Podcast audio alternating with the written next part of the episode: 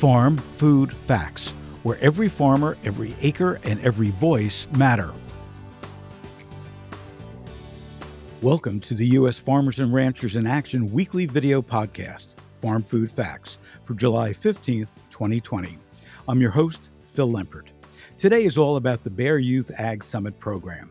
Later in the podcast, we interview Davin Sudirjo, who launched a startup called Itani Agro Nusantara. But first, Matt Foley, who's the program director at Invest Nebraska, a venture fund supporting high growth startups in Nebraska. He leads the Combine Agri Food Incubator, the Biotech Connector, and assists in the management of the venture portfolio. The previously mentioned Combine is a statewide initiative led by Invest Nebraska and the Nebraska Department of Economic Development, bringing together public and private partners across the region to support agriculture technology and future advancements in the sector. With a focus on food and ag tech, the Combine supports undergraduate and graduate students, faculty and staff, and the general statewide community. The initiative includes a commercialization curriculum supporting early stage technology startups, incubation space on Nebraska Innovation Campus, a mentor matchup program, and the Combine Insights Network, a group of farmers, ranchers, and agribusinesses with the desire to analyze the next generation of upcoming technology as well as supporting local startup businesses. Matt, welcome to Farm Food Facts. Thanks for having me on. My pleasure to be here. So, Matt, you're also part of a Youth Ag Summit program. How did you get involved with the Bayer program? That's correct. So I, I think I honestly found I found out about the organization online, um, and really a really fortunate happening that I came across it because such an amazing experience. Um, and kind of my day to day role, I get to meet with a lot of Nebraska entrepreneurs and people passionate about agriculture here in the Midwest of the U.S. Um, but the perspective of getting to meet really passionate people in agriculture at the Youth Summit, over 100 brilliant leaders from all around the world, over 50 countries, talking about what does the future of agriculture look like and how is the next generation really going to inspire change. Um, pretty amazing experience. I mean, from from my roommate in the in the conference was just a couple states away, and I got to meet people from Indonesia and China and Brazil, and just just an incredible experience overall. So, in talking to them, and obviously everybody has the same agenda being there learning, smarting, building relationship. What were a couple of the issues that came up that really surprised you? Yeah, you said it. I mean, at the end of the day, we, we all we all care about the same things, but the way we go about it and kind of what we see as priorities might not always be the same. And I say that in a good way because because it's going to take that diversity of thought and diversity of background that to, to move this ball forward. So um, some of the some of the key issues obviously are, are things like regenerative agriculture and how can we better include farmers and and the practices that are going to build build the better future for our planet and the future of, of feeding the world. Um, and then additionally, as, as you think about things of how can we better use biotechnology and, and ag technology, whether it be uh, robotics or lidar or, or, all sorts of amazing things that are coming from universities all around the world um, because the truth is becoming a smaller and smaller planet. And with the internet and with with with organizations like the youth ag summit supported by Bayer it's it's pretty easy to start to connect the dots when when something is working in one region on a farm. Obviously it's not going to work cookie cutter mold all around the world but there's lessons that we can learn that can help uh, farmers and producers right in our own backyard so I'm going to put you on the spot here. Going into this, what was your number one priority of what you really wanted to get out? Coming out of it, what did you learn that your number one priority should be? Well, uh, to be honest, going into it, I, I love to travel and I, I love I love the opportunity to go and, and kind of put myself out of my comfort zone. Um, been fortunate in my in my role to be able to to travel and in various countries all around the world. So the opportunity to one go to a, to a new country uh, was, was down in Brazil and, and, meet passionate individuals in agriculture. Um, selfishly, I, I, knew I couldn't pass something like that up. Um, as far as as post post summit, um, it really kind of puts it all into perspective and, and and really reminded me consciously that we need to do a better job of of making sure that we're always kind of keeping in perspective um, and it's easy to do this with kind of a, a, a Western world U.S. bias that um, there are some very creative solutions coming out to other other parts of the world that could be applied to, to U.S. production agriculture. Um, and sometimes we think we've kind of got it all figured out, but the truth is there's there's plenty of plenty of problems that um, there could be solutions out there from other parts of the world that we could be applying here in here in our own backyard. So back to Brazil for a second. You know, their their climate is just the opposite of ours this year, so it's summer. So hopefully you hit some of the beaches in Rio. well, you know, this trip I wasn't able to make it down to Rio, um, but probably just as cool and honestly, just as cool as experience was um, you mentioned it because of the growing seasons um, really experiencing firsthand the, the, the year after year and season after season how strong production agriculture is in Brazil. Because a lot of their crops they can plant and harvest three times in a year, um, the systems and processes that they have in place um, really pretty astounding. We were able to visit some large scale farms and see just kind of firsthand um, some some of the systems I have in place to make sure that really not a moment is wasted and really not a square inch is wasted, but at the same time being very respectful of of the natural resources, obviously very close to the Amazon, um, up or down in that country, I should say. So let's switch gears a second. Um, I went on NebraskaCombine.com. I'm intrigued by what I see. Tell me more about the combine itself. That's correct. So the, the Combine is a relatively new initiative, just kicked off in 2019. And, and to give some background, I should probably probably talk about the parent organization, which is Invest Nebraska. So Invest Nebraska is a venture development fund. Um, and this model is, is pretty common on the east coast of the U.S., where states that really, if, if you don't have San Francisco or Boston in your own state, you recognize there's a, there's a shortage of, of risk capital for starting high tech uh, proprietary technology businesses. Um, so the state of Nebraska was very forward thinking in the sense that they recognize we need to be doing more to help high growth potential businesses in our state. So they organized the Venture Development Fund and Venture Development Organization led by Invest Nebraska.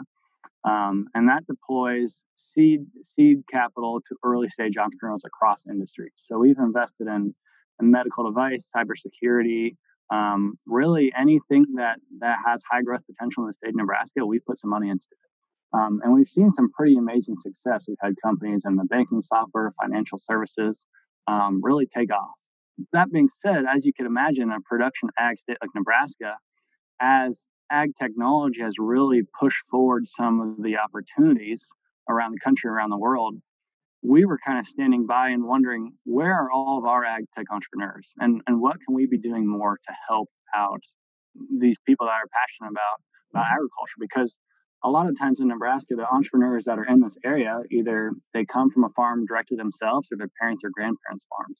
Um, so the Combine is an initiative led by Invest Nebraska, supported by groups like Nebraska Farm Bureau, Department of Agriculture, Nebraska Department of Economic Development, uh, the Farm Car- Farm Credit Services, um, and the underlying goal is really helping helping high growth entrepreneurs in ag technology move their idea forward and get it out into the market and test it quickly. And the way that we do this is really through three ways. The first is our incubator program. So we have physical space out here at Nebraska Innovation Campus, which allows entrepreneurs to work alongside other entrepreneurs in ag tech. Next, we have our Insights Network. And our Insights Network is a group of farmers and ranchers that are interested in, in their own interest. They want to know what's what's coming next in technology that can help out their operation. But they also care about giving back to Nebraska and helping support local growing high growth potential businesses by giving quick customer feedback and potentially setting up pilot programs. And then the final component, component of the program is really bringing in corporate partners. As you might be aware, Nebraska is home to several large industrial powerhouses in agriculture. We have three of the largest uh, uh, irrigation companies right in our own backyard. and and you have Warren Buffett that Let's is not correct. Forget, there you know, a, there's a little bit of dry powder available exactly. to be invested. Yeah. Um, so if we we feel as a state, if we can kind of rally together and support a lot of our our passionate entrepreneurs in ag technology, um, hopefully we'll have some amazing stories to tell us just in a couple of months about um, some of the companies that we're working with and are doing some pretty innovative things. And Matt, you know, I'm very happy that not only are you talking about Nebraska, uh, but you talked about things outside of Silicon Valley. And when I talk to people about incubators, um, especially at, as it comes to the ag sector, people are really still focused on on you know California and all the money that's there and all the VC money that's there, and then I remind them that the Impossible Burger came out of Rutgers University's incubator in New Jersey, and they go, "Wow." I had no idea. So the fact of what you're doing in Nebraska is just so important. And the fact that we get this message out there that it's not all about Silicon Valley, that it's throughout, you know, the entire country that this is happening. Um, so I guess my last question is what happens after Nebraska? Do you see the combine going national or expanding to other states? Yeah, I think that would, that would definitely be a great opportunity. Obviously, with, with the partners we have on board right now, our immediate focus is our own backyard. That being said, um, pleased to announce there, there's great opportunities and great partnerships with groups like Ag Launch down in Tennessee and, and the Yield Lab down in St. Louis, as well as AgriNovus Indiana. Um, all, all kind of pockets around the country that are one, they're working together as far as how can we better tune our programming but at the same time, we recognize that to keep this strong, we need to really know our localized strengths. Because as you said, it's, it's a constant battle going up, not really going up against, but there's so many so many resources in, in areas like Boston and San Francisco, and and understanding that the future of agriculture and a lot of the technologies that are needed, they need to be tested quickly, and that means you can drive down the highway and talk to a farmer within hopefully a couple of minutes. Mm-hmm. Well, Matt, keep up the great work. Congratulations. Uh, next time, hit the beach at Rio. I've been there. Uh, it's worthwhile. And uh, thank you for joining us today on Farm Food Facts. Thank you for having me on.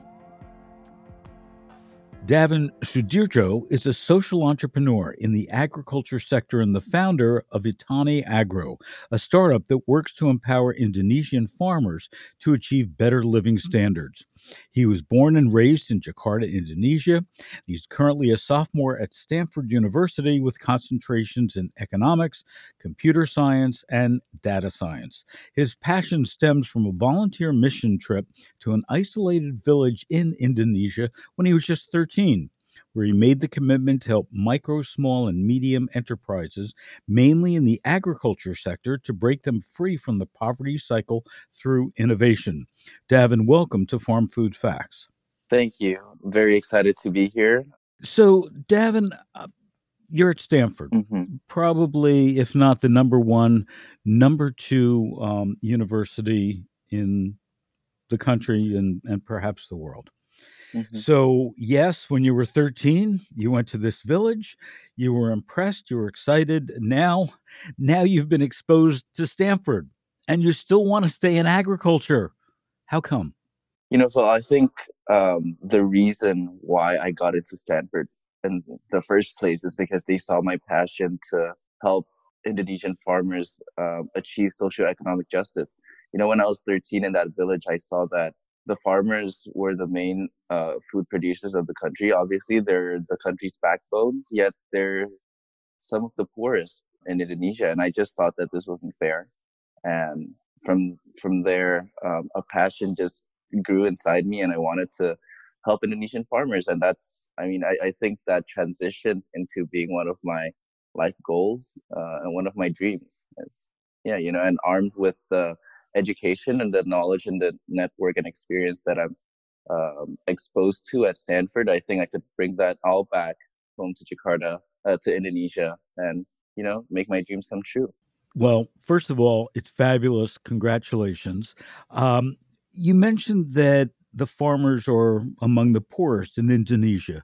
But we have the same issue here in the US, where so many of our farmers are barely breaking even. So many of them have, you know, have to do a second job in order to just survive.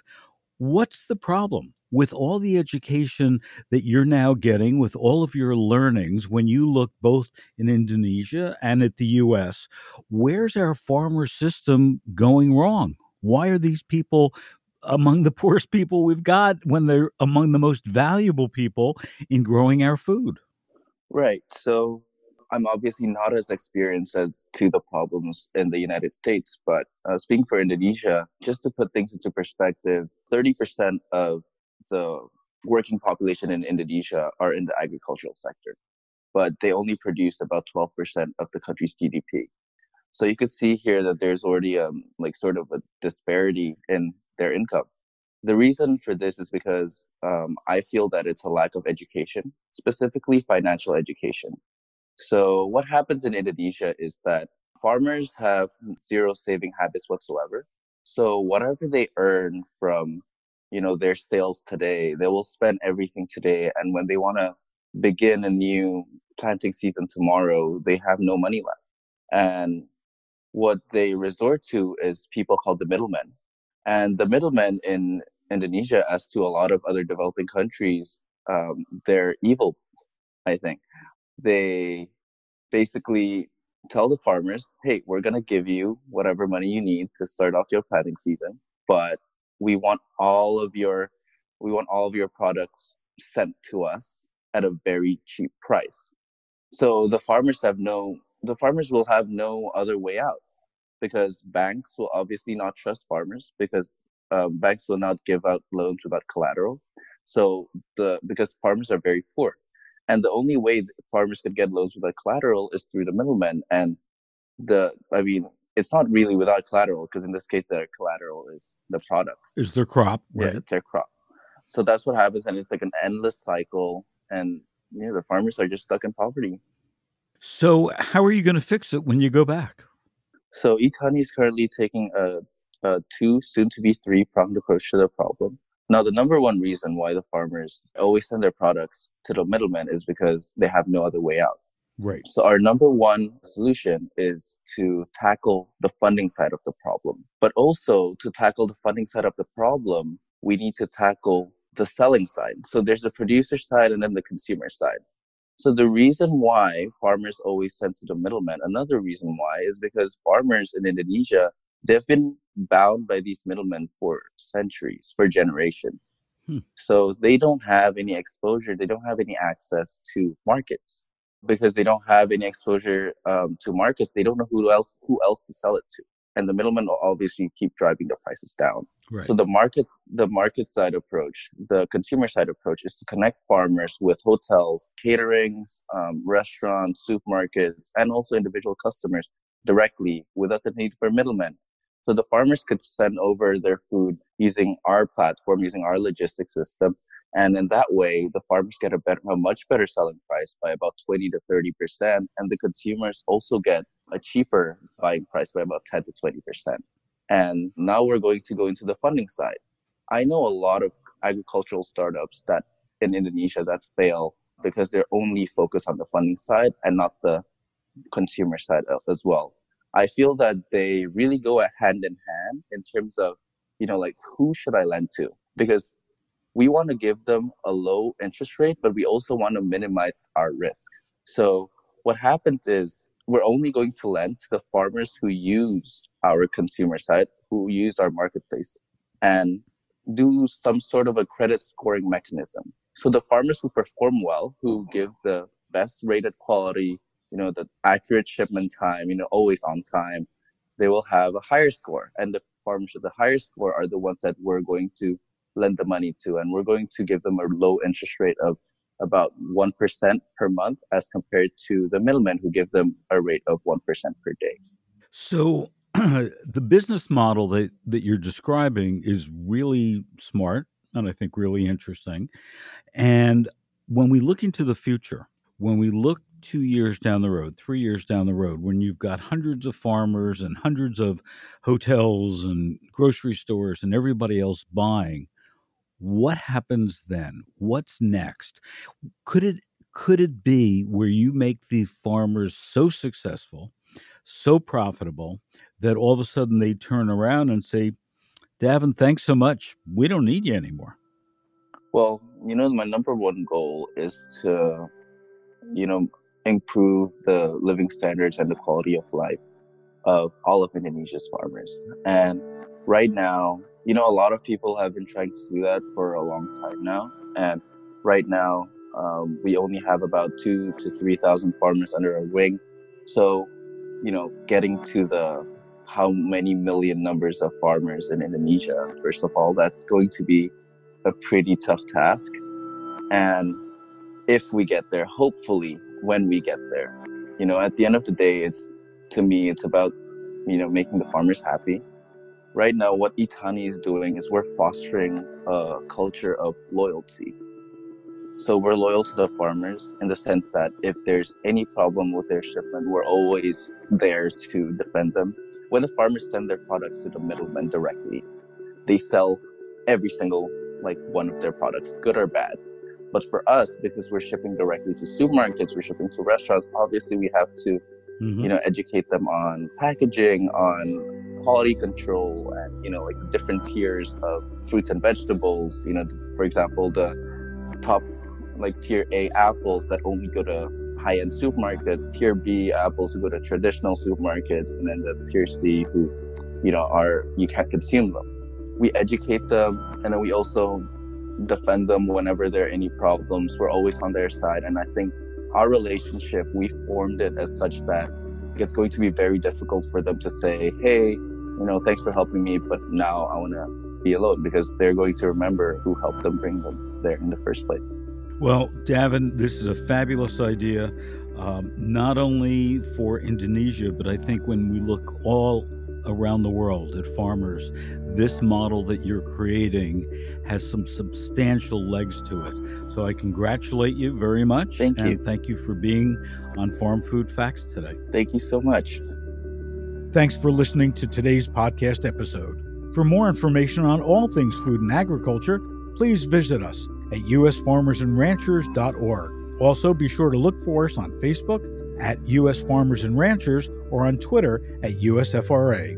Until next time.